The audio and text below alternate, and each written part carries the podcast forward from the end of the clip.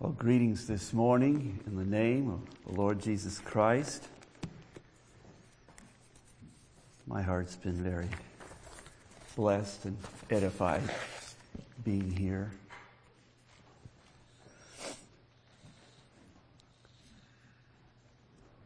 I enjoy teamwork, working together as a body. We accomplish way more as a group of people together than we do by ourselves. I think this same horse pulling thing was shared back home. And I can't quite remember. That's what happens as you get older. How much more two could pull together than doubling what one could pull. If one can pull a ton, I think two can pull about three ton something like that. Uh, it's amazing. And running the race is something that beats in my bones and in my heart. Literally and also spiritually. Um, you know, hurting lungs can actually feel good. I don't know how many of us know what that feels like but it can actually feel good. And legs that want to literally buckle can feel good. And it sounds very carnal, but I'd like to just share there's something about stamina and determination and purpose to go that we need as Christians. And someone that is out there pressing through and training and saying, don't quit, don't quit. Get up, go on. Get up, go on. Don't quit. I mean, there's literally two tenths mile to go, and my legs don't want to anymore. The answer is go on. We need that. It doesn't sound spiritual, but I've concluded the way we work, the way we live, is how we read our Bibles. We're pussyfoot Americans. I ain't planning to say this this morning. But we need to learn some grit. We need to learn some determination. On the way out here, we were talking, they were sharing a story that they just listened to at home, the ladies, while I was gone, about a trip to the Antarctic. And this boat got stuck and it ended up sinking and the men ended up on an ice flat. They had a lot of stuff. They got off of the boat before it sunk. They had a lot of food. They saved three lifeboats. And six of the men got out on one of those lifeboats. And I didn't ask, was there a motor? Was there a rowboat? What was it? But they launched across the sea in Antarctica to go get help because they didn't have communication. It was the only route of survival. They spent weeks being wet and cold on that cold sea. And we were just talking about how did they survive? We just succumbed to hypothermia in the first day. And they had to get to a certain island. They had to get to the south side of that island, and their first point of connecting with that island was on the north side, and there were major cliffs and mountains of ice and snow that were just about insurpassable. But three of them trekked it. Miraculously, they made it. And we say, How? Physically, we wouldn't make it. They had stamina. We need spiritual stamina. We need spiritual stamina. Often fear. It's one of the downfalls in America. Life is so soft. We're soft Christians. we barely have stamina. I've been running the race for years. I've fallen more than three times. And I've gotten used to knowing where the trip lines are. And now I start getting nervous and scared when I see a trip line coming. Sometimes I get all tight about it. I don't want to face that trip line up there. But we need to get up and go on. In Proverbs, he talks about the man that fell seven times and got up again. We won't get there if we don't get up and go on. Well, I had too much to say this morning without using time on something else.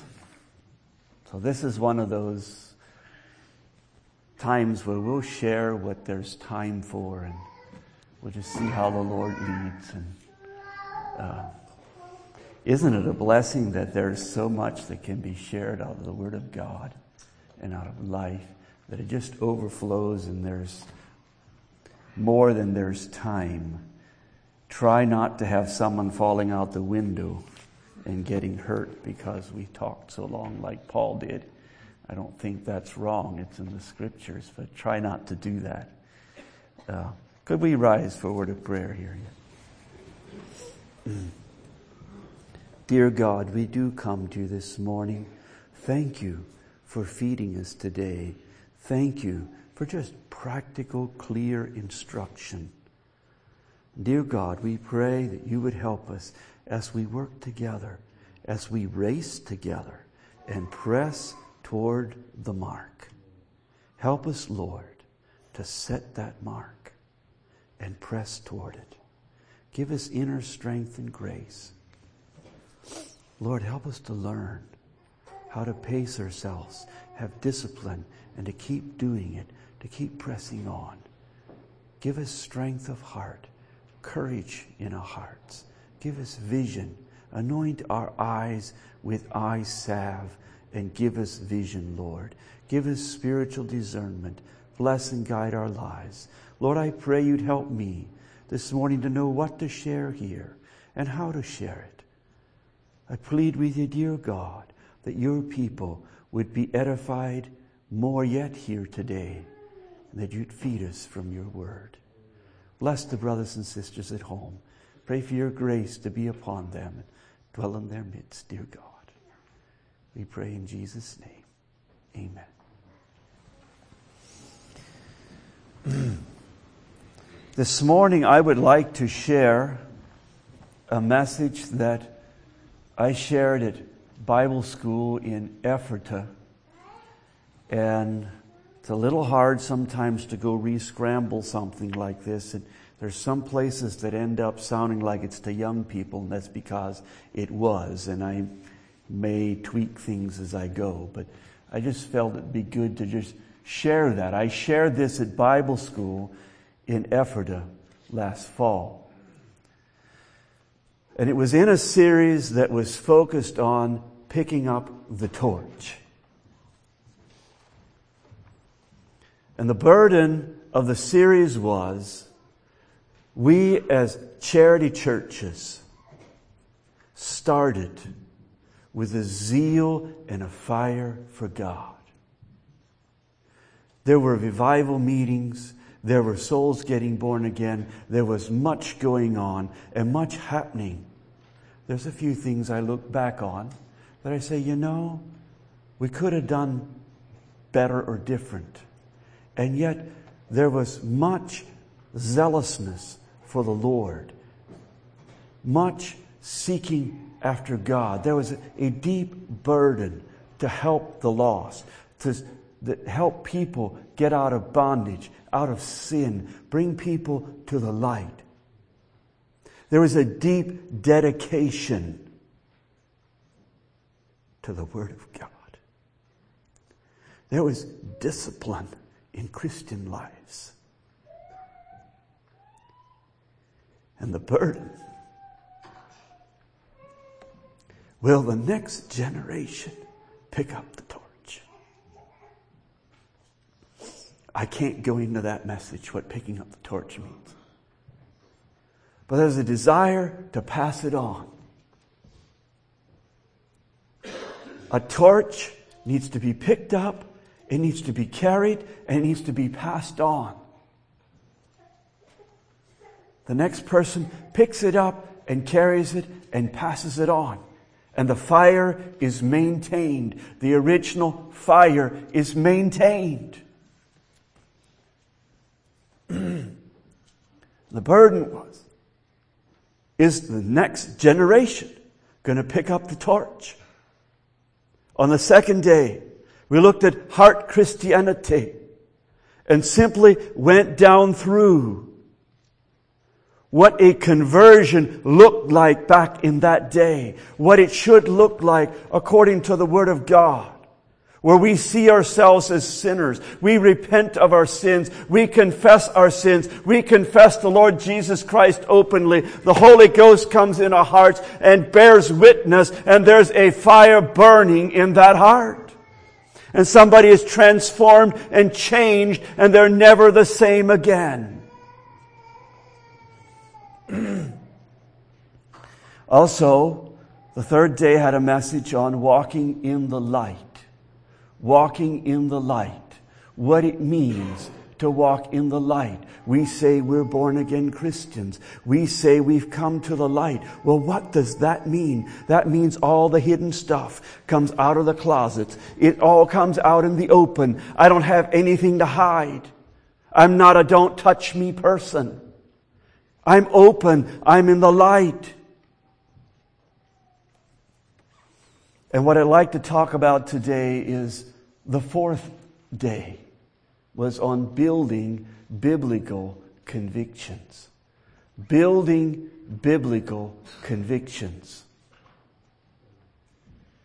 And if we're going to pick up the torch, if we're going to pass it on, we need to build biblical convictions. We build biblical convictions, they become guidelines in my life that maintain and direct my direction and the way I live no matter what comes my way. No matter if I fall and stumble, I'm going to get up again. No matter what somebody else does. When those hard times come and people look at us and even ask, why aren't you quitting? The answer needs to be, well, I believe the Bible and I fear God. I believe the Bible and I fear God. There is no quitting. There is now yet, yeah, but theys. That's why I am the way I am. No, we are responsible before God for the life that we live, and it's essential that we build biblical convictions in our lives. like to write a couple things. Guess I'm going to have to erase this.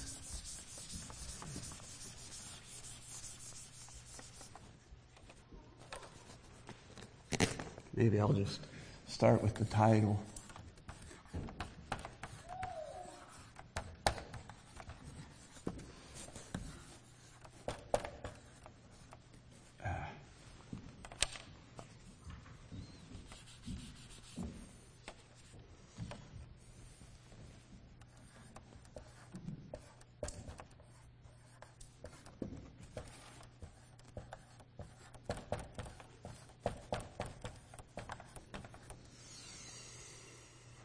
Building biblical convictions. And I'd like to also write here I think we all believe in the Holy Bible. In it, we read about the Holy Spirit. And it's essential that we believe that the Holy Spirit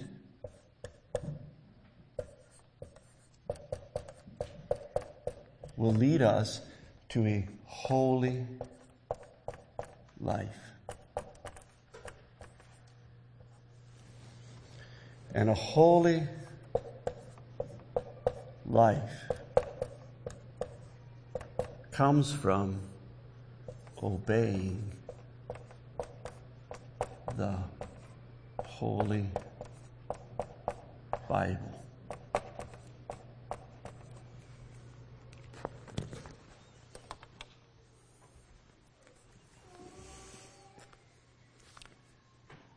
That is very basic, and yet it's very foundational, very true, and in our day, it's often not followed. It is often not followed because we don't build biblical convictions to guide our hearts and to guide our lives if we will pass on the torch of the gospel of the Lord Jesus Christ and the faith that we read about in the Bible, we need to follow that a holy Bible teaches us about a Holy Spirit, and a holy, the Holy Spirit of the Bible will lead us to a holy life. In order to live that holy life, we need to obey the Holy Bible. Building biblical convictions will require that we spend time in the Bible. We need to spend time in the Bible. You know, times, and I face this myself, we spend time reading other things. Well, how much time am I spending in the Bible? How much time do I spend in the Bible? How much do I take the Bible and make that a part of my decision making that are in my everyday life? A conviction. I looked up the word conviction for definitions, and I did this online. One of them was on vocabulary.com, and it gave two different definitions. With the first one being a firmly held belief or opinion. And the second, second one being a conviction is something certain. A judgment of guilty in court and a strong belief are both convictions. So when someone is convicted of wrongdoing in court, it is solidly settled they are guilty whether they admit or not. They're convicted. Well, Conviction, as we're wanting to talk about it this morning, is the other definition where it's a strong belief that I develop this is right and I'm settled on this. I also looked it up on Webster's online and it gave both. Number one being the act of convicting, the state of being convicted. Number two has A and B, a strong belief or opinion. And he put in parentheses, has deep conviction. Building biblical convictions. B, the state of mind of a person who is sure. The state of mind of a person who is sure that what he or she believes or says is true. We're sure it's true. And then they put in parentheses, spoken with conviction. Spoken with conviction. I'm speaking here this morning with conviction that the Bible is true and that it's essential that we live our lives according to the Bible.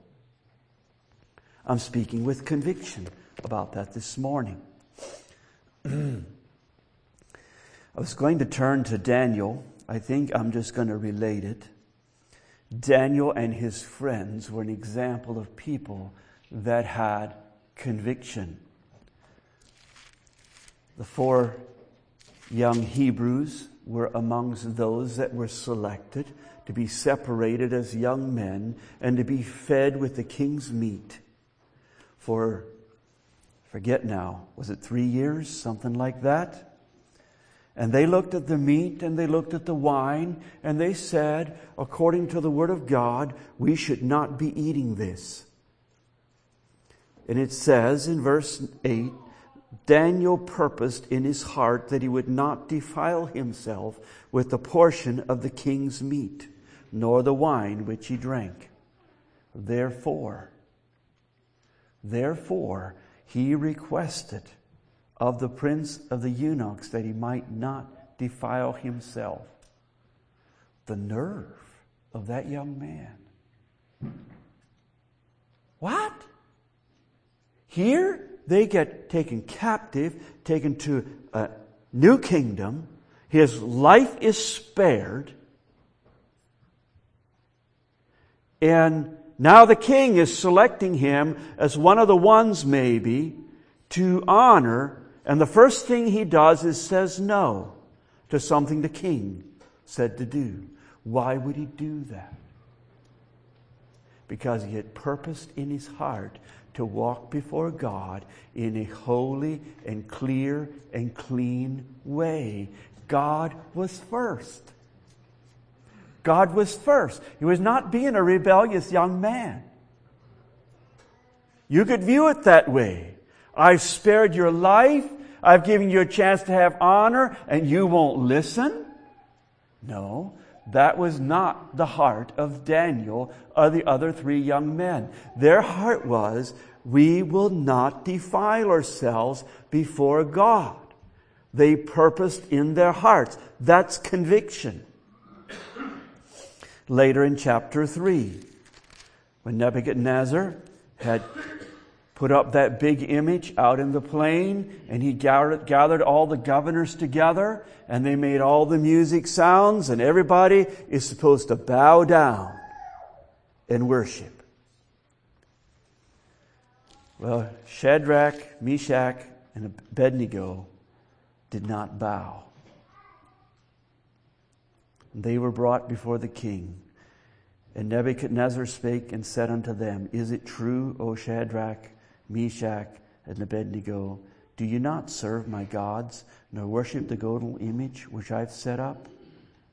Then he offers them another opportunity.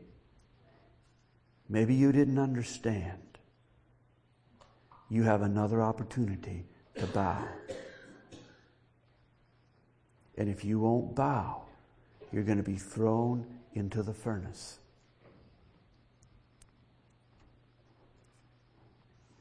Shadrach, Meshach, and Abednego answered and said to the king, O Nebuchadnezzar, we are not careful to answer thee in this matter. If it be so, our God, whom we serve, is able to deliver us from the burning fiery furnace, and he will deliver us out of thine hand, O king. But if not, if not, be it known unto thee, O king, that we will not serve thy gods. God had said, Thou shalt have no other gods before me. None. And here they stand with the threat of the fiery furnace, and they are saying, Be it known, we will not serve your gods. We have a God that we've surrendered our life to and ourselves to. He can deliver us. But if He doesn't, we will not serve your gods, nor worship the golden image which thou hast set up and you know the rest of the story. But they're willing to put themselves on the line to where they don't know which way God is going here today. Is God going to deliver us or are we going to be martyrs? Which way is it going? God can deliver us. We don't know whether He will. Bind us, throw us in. We will not worship another God. They're serving God with convictions. Acts chapter 17, verse 10. This is after Paul and Silas were in Thessalonica. There was a huge uproar, and they slipped them out and sent them off to spare their lives. Acts chapter 17, verse 10 And the brethren immediately sent away Paul and Silas by night unto Berea, who coming thither went into the synagogue of the Jews. These were more noble than those in Thessalonica, in that they received the word with all readiness of mind, and searched the scriptures daily whether these things were so. Therefore, many of them believed, also of honorable women, which are of Greeks, and of men, not a few. As we look at building biblical convictions, it's essential that we are Bereans that gladly receive the word with a readiness of mind, and that we're searching the scriptures to see what does it say? What would God have me to do? How would God have me to live? Building biblical convictions. Today, many times, we do what he talks about in 1 Peter, where we wrest the scriptures and try to turn them and make them say what I want them to say to make space for me. Or to say, you can't say that to me because this here says this way. Let's not wrest the scriptures. Let's be like Bereans, where we search the scriptures to see what it has to say for me. Now, I have several different points here this morning, with the first one being consider the end. And there I'd like to quote the verse again in Philippians 3:14, where he says, "I press toward the mark for the prize of the high calling, of God in Christ Jesus. Consider the end. He says, I press toward the mark. Let's make a mark. We're down here. And we've put a mark up here. I press toward that mark. So, there's a number of different things that we could call the mark. Here, he calls it the prize of the high calling of God in Christ Jesus, which could be the Christian walk here. It can be the reward at the end of our life if we live faithfully for the Lord Jesus Christ. It can be whether we make it across that final, what did they call it? He called it in Pilgrim's Progress, where we cross over from this life into eternity and we die. He puts it out as a battle, and it can be a traumatic event, but we cross over and we gain the prize. We finish the race. We complete the journey like Paul said, finish the course. Finish the course. I press toward the mark. So we need to consider the end and make a mark to press for. then we can ask ourselves, what is my vision? What do I believe? Where do I want to end up? Many people, and the reason I'm asking these questions is many people live life just where it leads them. And I'm here this morning speaking with conviction that if we live our lives that way, we're not going to end up where we thought we're going to end up when we started. We're not going to end up that way. We need to set a mark. Consider the end. Set a mark. What is my vision? What do I believe? Where do I want to end up?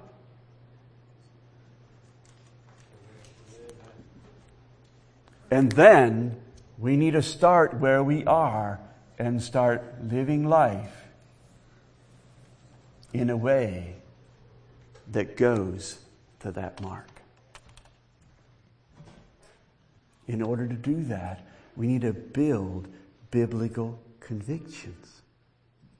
Or we will wishy washy and go however the wind blows. Maybe even be carried about by every wind of doctrine, like Ephesians talks about.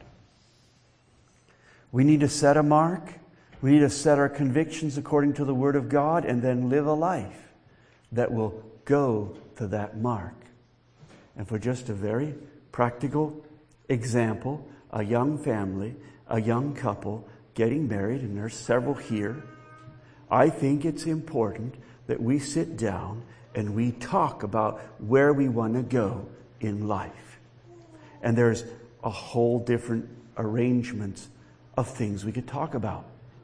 I was just at a meeting back home where they had a meeting to specifically talk to young couples about finances.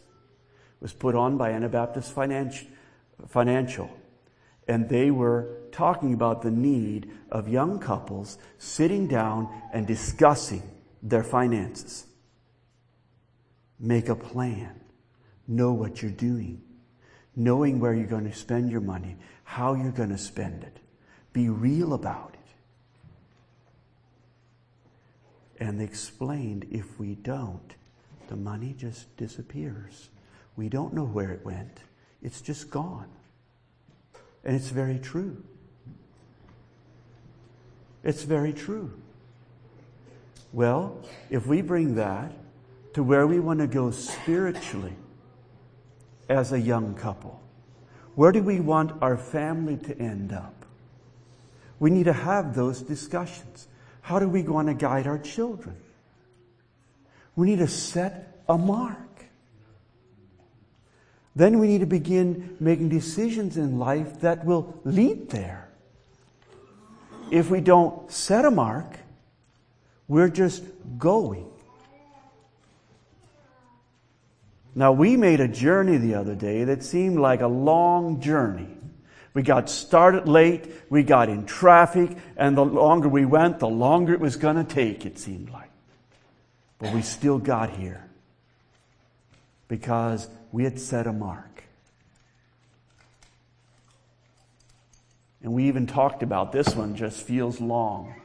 And we've done it how many times? And the more you do a trip like that, the more you feel familiar you are, the shorter it begins feeling.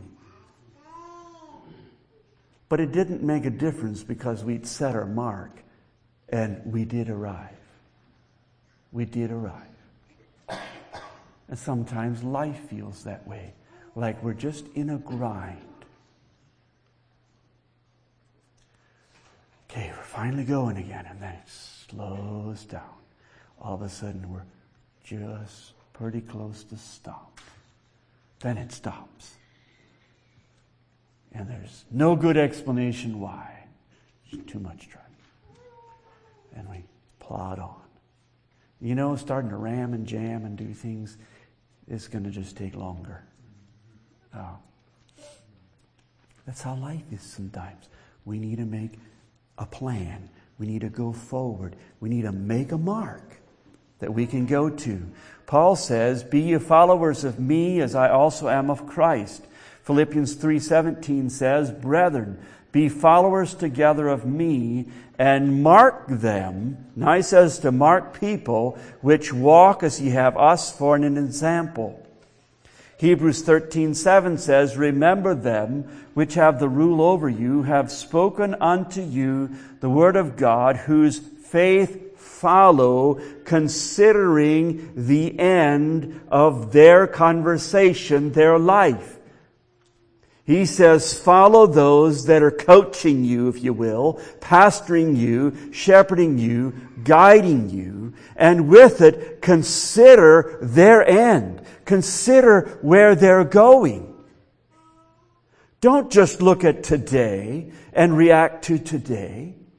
No. Consider where they're going. Consider their end. Consider their end. Psalm 37 verse 37 says, Mark the perfect man and behold the upright. For the end of that man is peace. Again, he's talking about the end.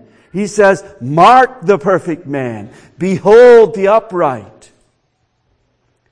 Consider their end. Their end is peace. In verse 38 he says, But the transgressors shall be destroyed together. The end of the wicked shall be cut off. And this is true. The end of the wicked shall be cut off.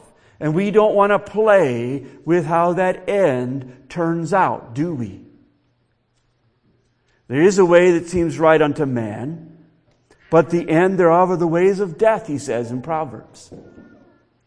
We don't want to play with where we're ending up. We want to set a mark that is right according to the Word of God, consider that end, and go there on purpose and with a purpose. Now, as human beings, we tend to follow others. We are influenced by others. Now, I don't know how many of us here would just readily raise our hand and admit that today, but I'm not going to put you on the test. But honestly, all our hands are up. If we can just picture that, all our hands are up. We're influenced by others. That's why fads and fashions thrive so well. Do you have any idea how much money is made in the U.S. by companies hiring heroes, athlete heroes, Hollywood heroes? I, I can't say them all. I'm not good enough at that. They hire them to wear certain things. Maybe it's a pair of shoes. Maybe it's a pair of pants. Maybe it's a certain dress. Maybe it's a certain undress. Uh, and they hire them to do these things. And by their stature, they begin something. And this thing moves. And this fad comes in. And this companies just manufacture huge volumes of these items and make a lot of money. They make a lot of money because we as people are influenced by others. We are influenced by others. So what I'm telling you here this morning is old hat. The world out there, the business world, they know all about it. They have this thing figured out to a T. And they play it all the time. Very well. Very well.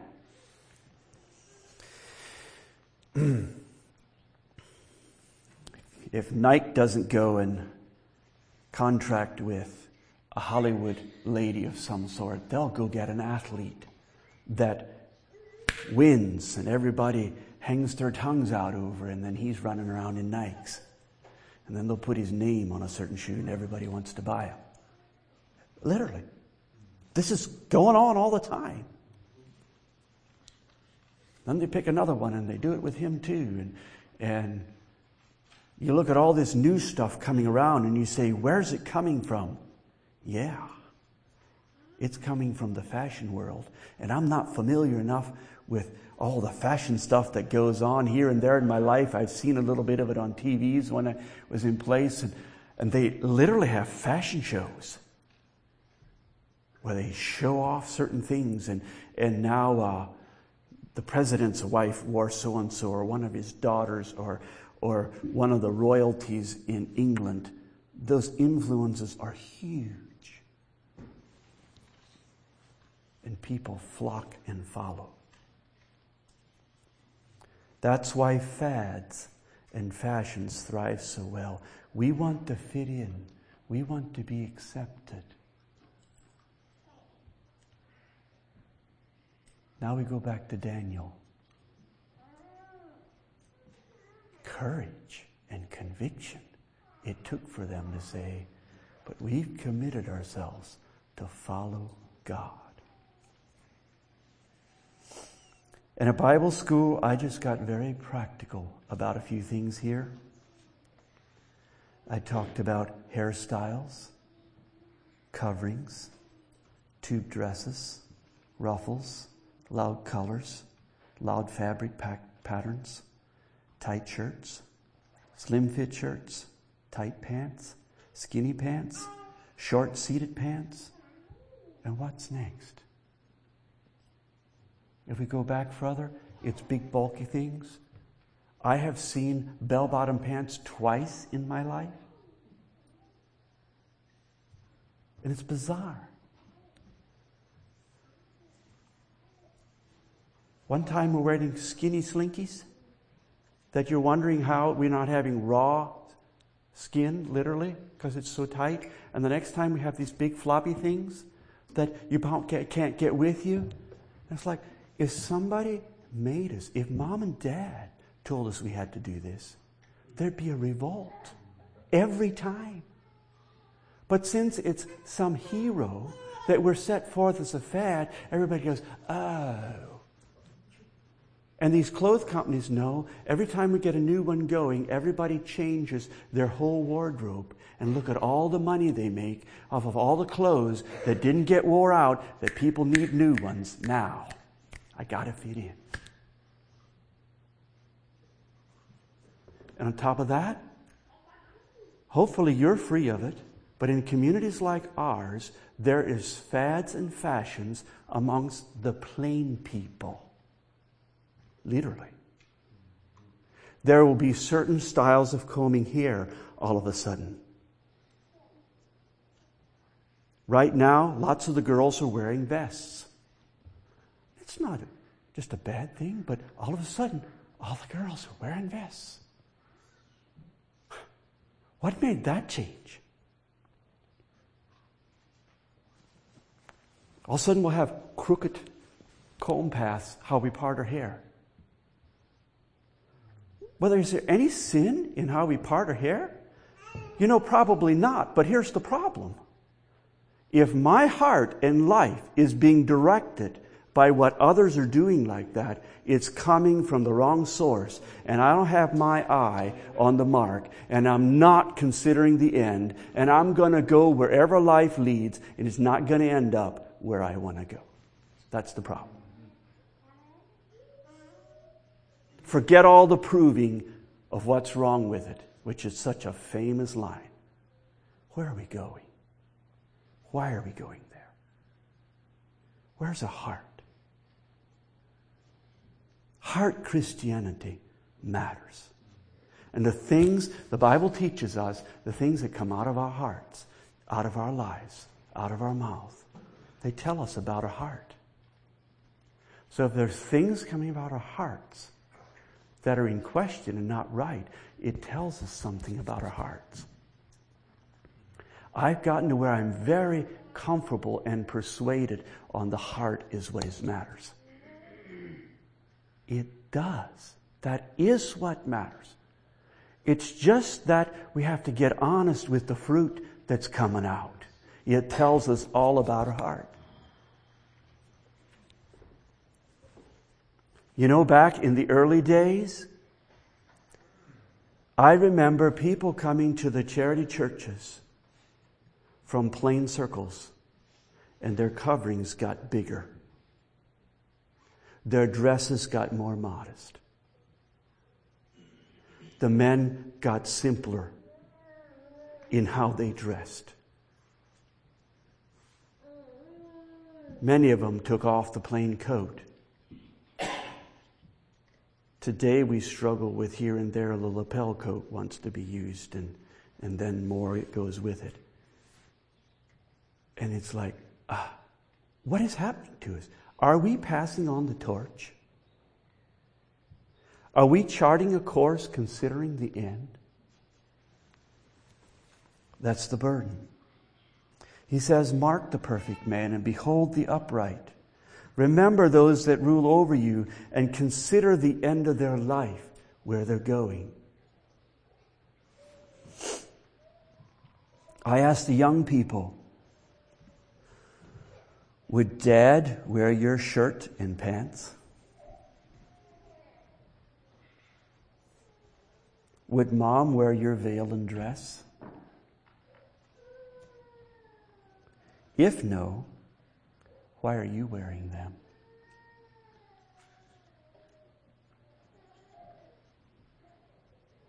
Or why not? If it doesn't sit with mom and dad's biblical convictions, why does it sit with a younger person's biblical convictions? Is God changing or who's changing? See, these are honest questions for me to look at. And when we go back to the Bible and we build biblical convictions with a heart like the Bereans that are searching and looking, does it say so? And receive it with a readiness of mind, then we change. We change. We become like the three Hebrew children and like Daniel. We need to have a mark set where we're going, where we're planning to end up.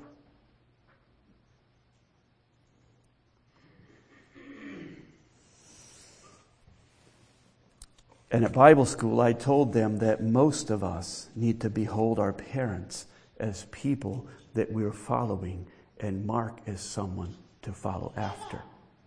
There, it wasn't quite as clear a group as here. I think here I can say, young people, mark where your parents are going. And if there's something you don't understand, ask questions. Have a ready mind to be instructed from the Word of God. Don't put up one of these things that says, well, prove it to me. Be a Berean and have a ready mind. Set a mark and consider the end. Keep thy heart with all diligence, for out of it are the issues of life. That's from Psalms. Psalms 4, uh, Proverbs 4, sorry, Proverbs 4, verse 23 says, Keep thy heart with all diligence, for out of it are the issues of life. Put away from thee a froward mouth and perverse lips put far from thee. Let thine eyes look right on, and let thine eyelids look straight before thee. Don't look at all that stuff that's going on around us. Ponder the path of thy feet and let all thy ways be established according to that mark. Turn not to the right hand nor to the left. Remove thy foot from evil. What good counsel? Run the race. Go in the way. and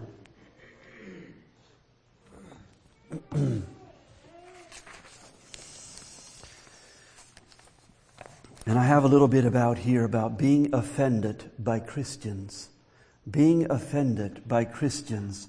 And I just felt a burden there at Bible school to share about this. People leaving churches because we disagree and are hurt by what others said or by what others did. And what I've noticed is that our convictions seem to change. Our convictions seem to move. Our convictions seem to disappear as we go from one to the next. Back home, we have people that go from one church to the next. and after they've been through three or four, it's far removed from where they started.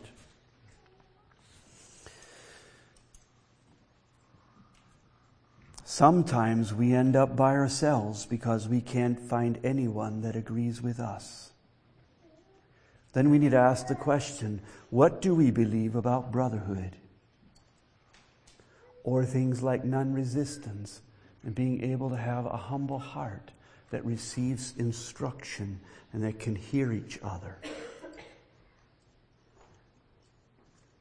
Maybe I'm not the only one that reads the Word of God and that God speaks to, you know?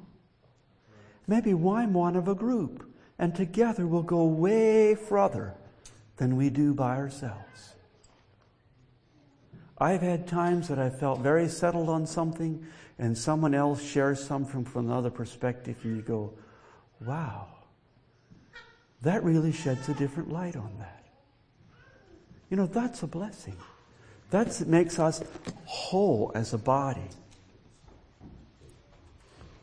If we leave our church for biblical reasons, we need to do so humbly and peacefully. I've seen this happen where people have left humbly and peacefully. I'll just throw this out. Brother Dan just preached a message at home. He's been talking about for six or eight months. We as a congregation knew sometime he's going to preach this message on how to leave your church. If you go on our website at Shining Light, it should be there. You can listen to it how to leave your church. And you know, and it sounds like we're instructing people now when you're ready to leave, here's how you do it. But you know what happens when we talk about those kind of things? We begin searching our hearts about how we left the church we came from. It is very healthy. It's very healthy. we've had some people go back and make some things right. Because God has spoken to them about how they left their church. Even to the Amish bishop. We have a Trooper man right now that's just committed himself to going back and making right. I'm not sure what he's going to say and how he's going to say it. I like to go with him, almost defend him because tough situation, but he's going to bow his heart.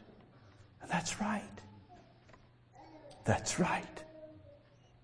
And we're going to let him go alone.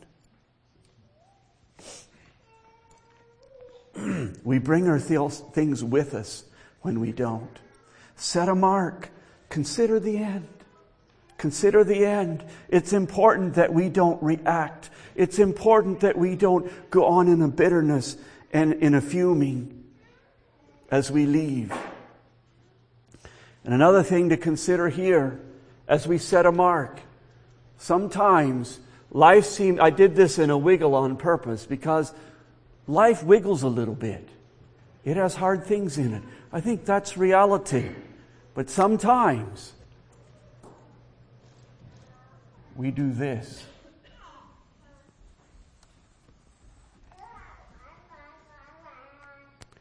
As we,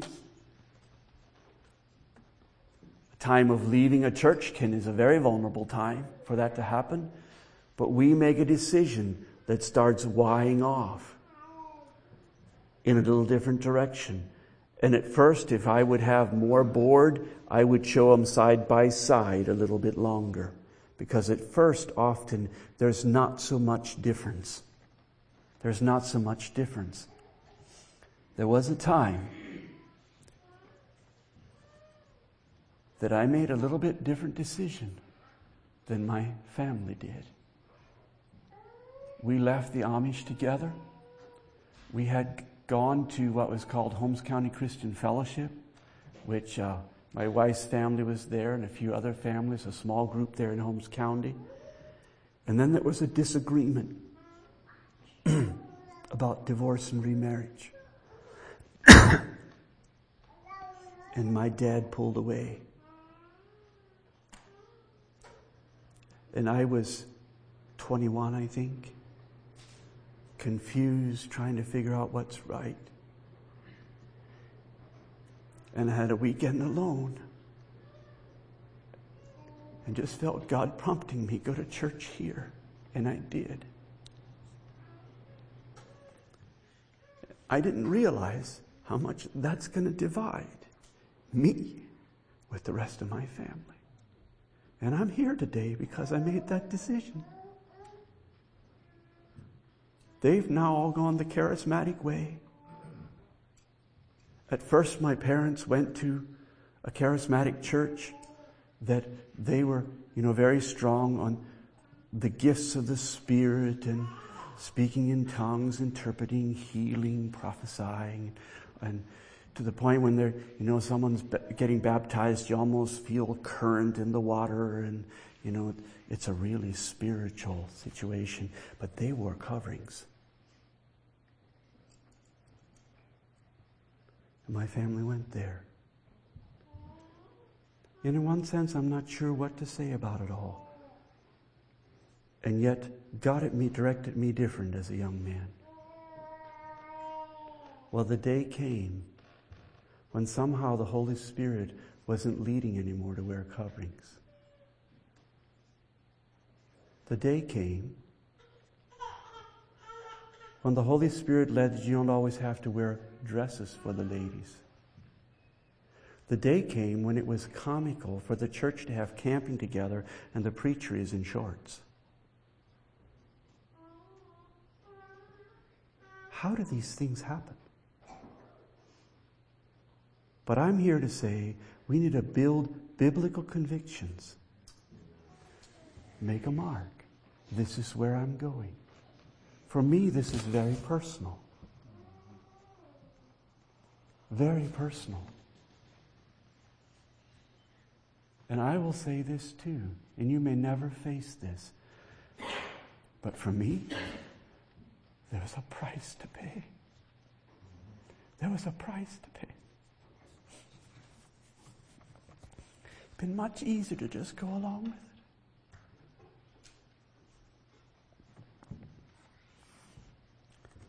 But what do I believe the Word of God says?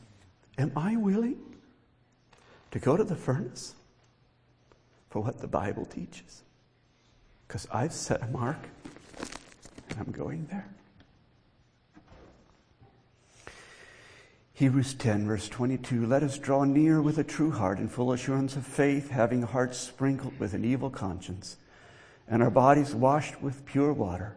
Let us hold fast the profession of our faith without wavering, for he is faithful that promised. And let us consider one another. Listen to this. Let us consider one another to provoke unto love and to good works not forsaking the assembling of ourselves together as the manner of some is. I'm running out of time.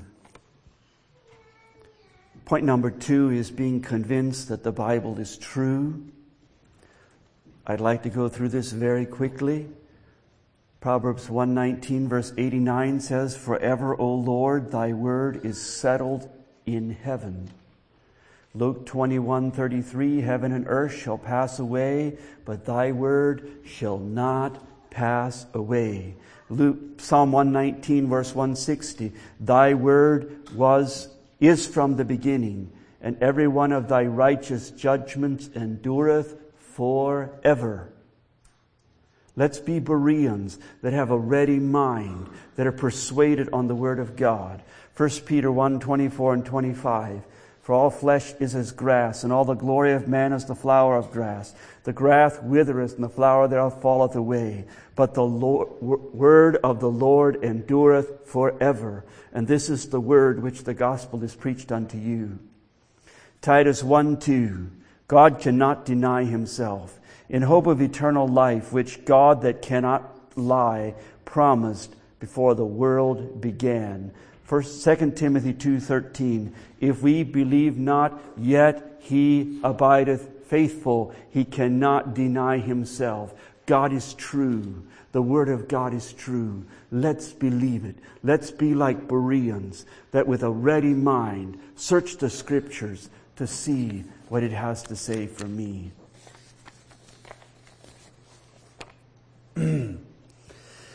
Point number three is obeying the Bible out of love. Obeying the Bible out of love. Psalm 119 verse 16 again says, I will delight myself in thy statutes. I will not forget thy word. Verse 140. Thy word is pure, therefore thy servant loveth it. One of the marks of a new babe in Christ is they love the word of God all of a sudden that sincere milk of the word is the most precious thing. They love it. They're drawn to it. And he's like a magnet. Loving the word of God. Let's not lose that love. Psalm 119 verse 9, wherewithal shall a young man cleanse his way? Oh, here's a good question. Wherewithal shall a young man, cleanse his ways. Yes, by taking heed thereunto according to thy word. According to the word of God is how we cleanse our way. We need to obey the Bible out of love. Out of love. If we're going to build biblical convictions in our lives, we need to be like the Bereans, where with a ready mind they embraced it and said, I love the Word of God. I want to know what He has for me. 1 Peter 1 verse 22, seeing ye have purified your souls in obeying the truth through the Spirit unto unfeigned love of the brethren, see that you love one another with a pure heart fervently. And then I'd like to go to John, John 14. This is about loving and keeping his commandments, a very important part. John 14 verse 21, He that hath my commandments and keepeth them, he it is that loveth me.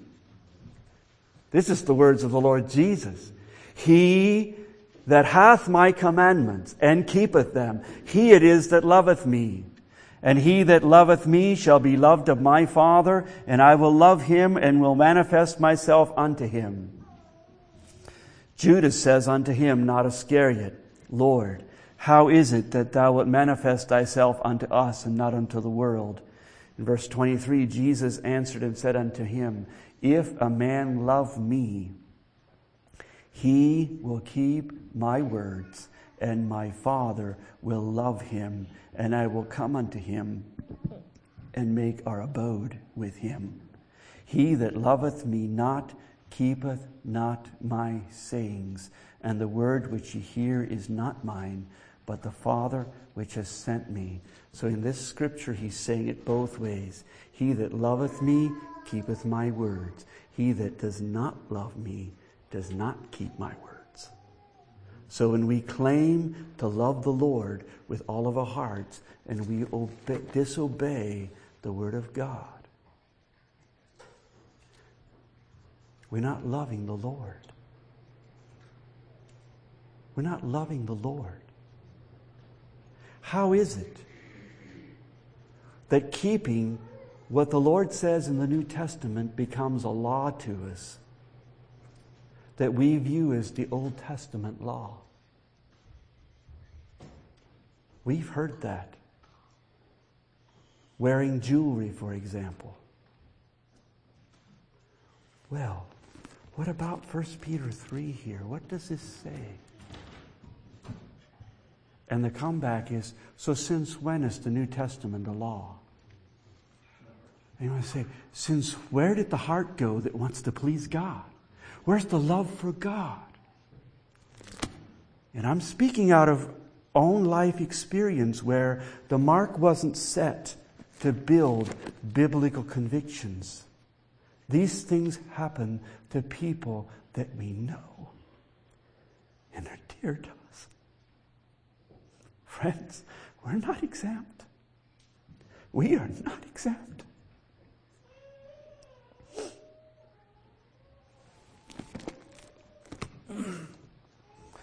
First John 5, starting in verse 1 Whosoever believeth that Jesus is the Christ is born of God, and every one that loveth him that begat loveth him also that's begotten of him. By this we know that we love the children of God Here's how we know that we love the children of God when we love God and keep His commandments. Is this hard? I don't think I need a dictionary.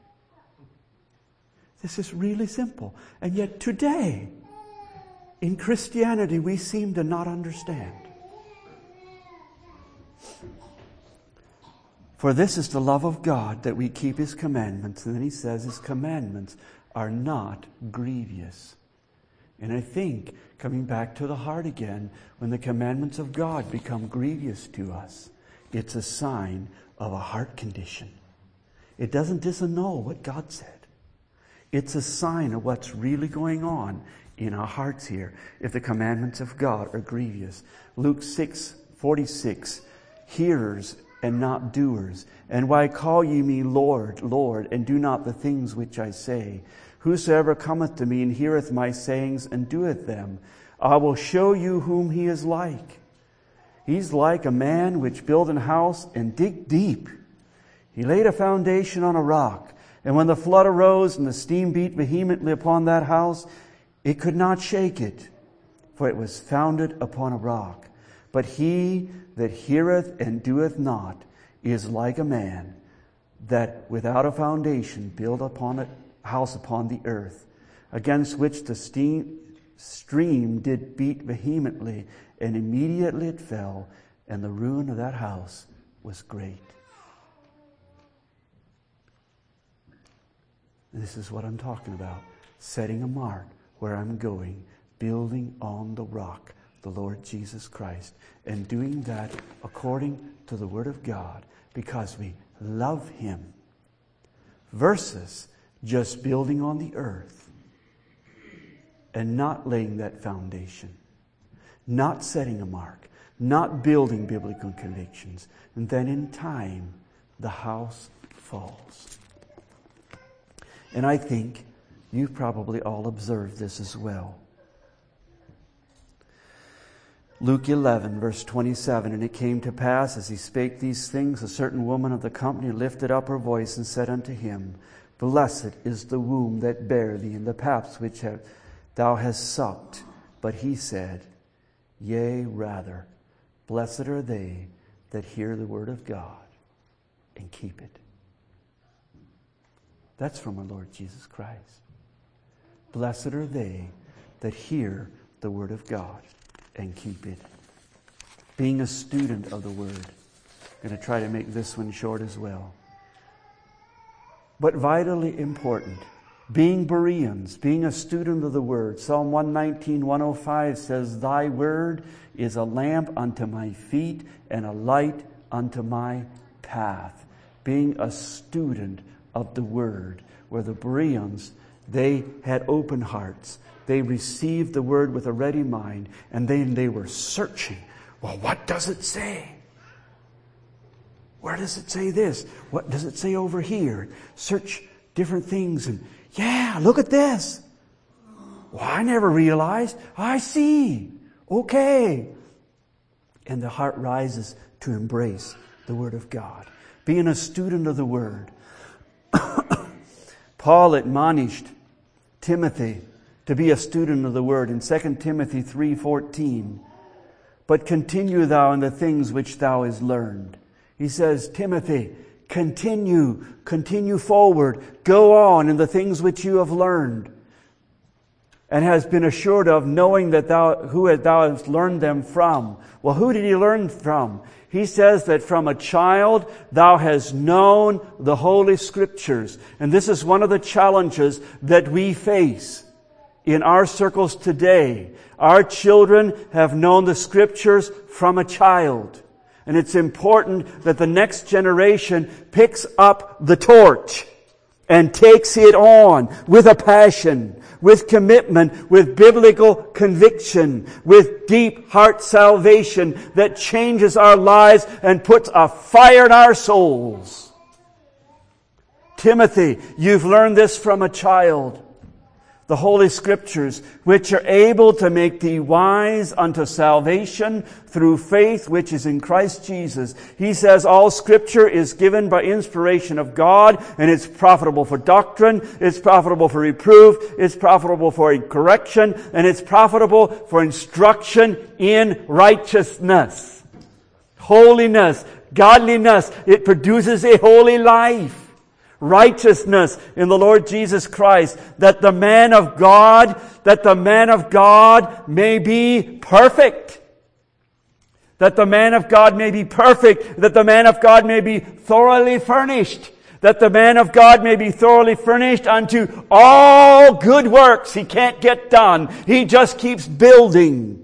Do you see his passion and his motivation for where we want to go and where we need to go and where he's guiding us? And he is like the coach that is saying, get up, go again, don't stop now, don't turn back, don't quit, keep on going. Yes, you can. It's essential that you do.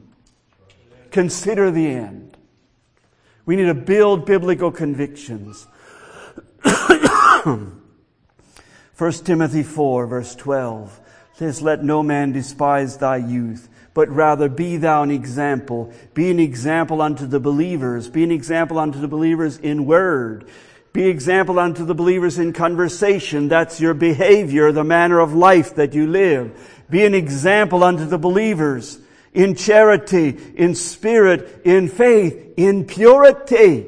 And that's purity of heart that comes out in our life because it's in our heart.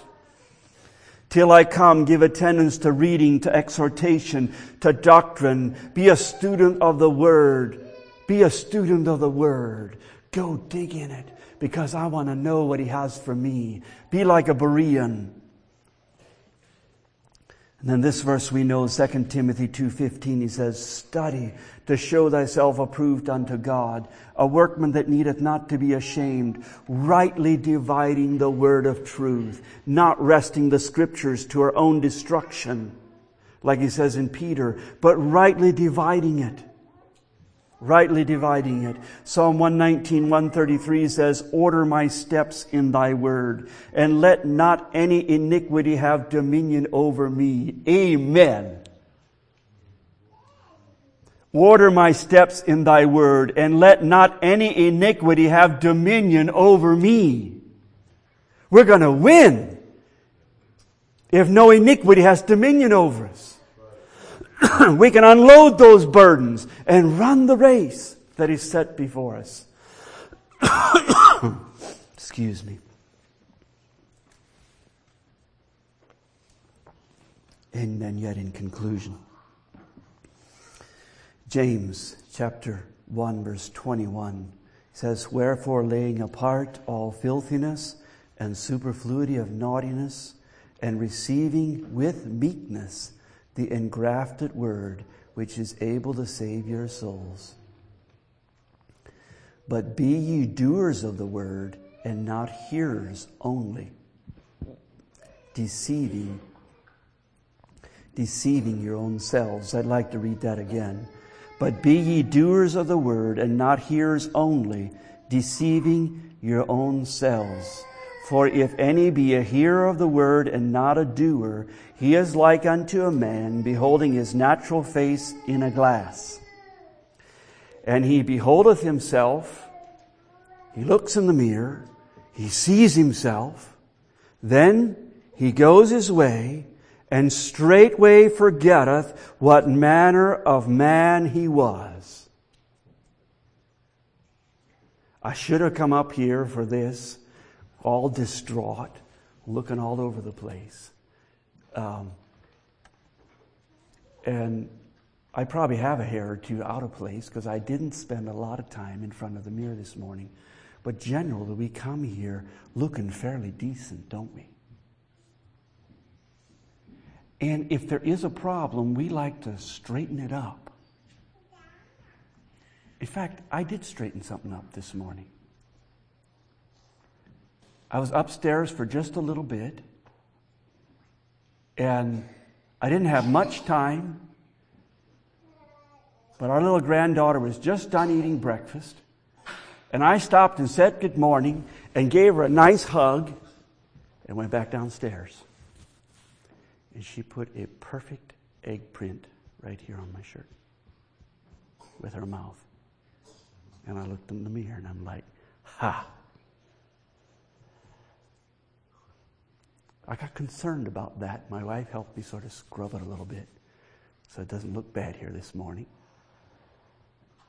What if I had just walked away and forgot? There'd be some of you sitting here this morning wondering, what's on his shirt? Right? Why don't I do that?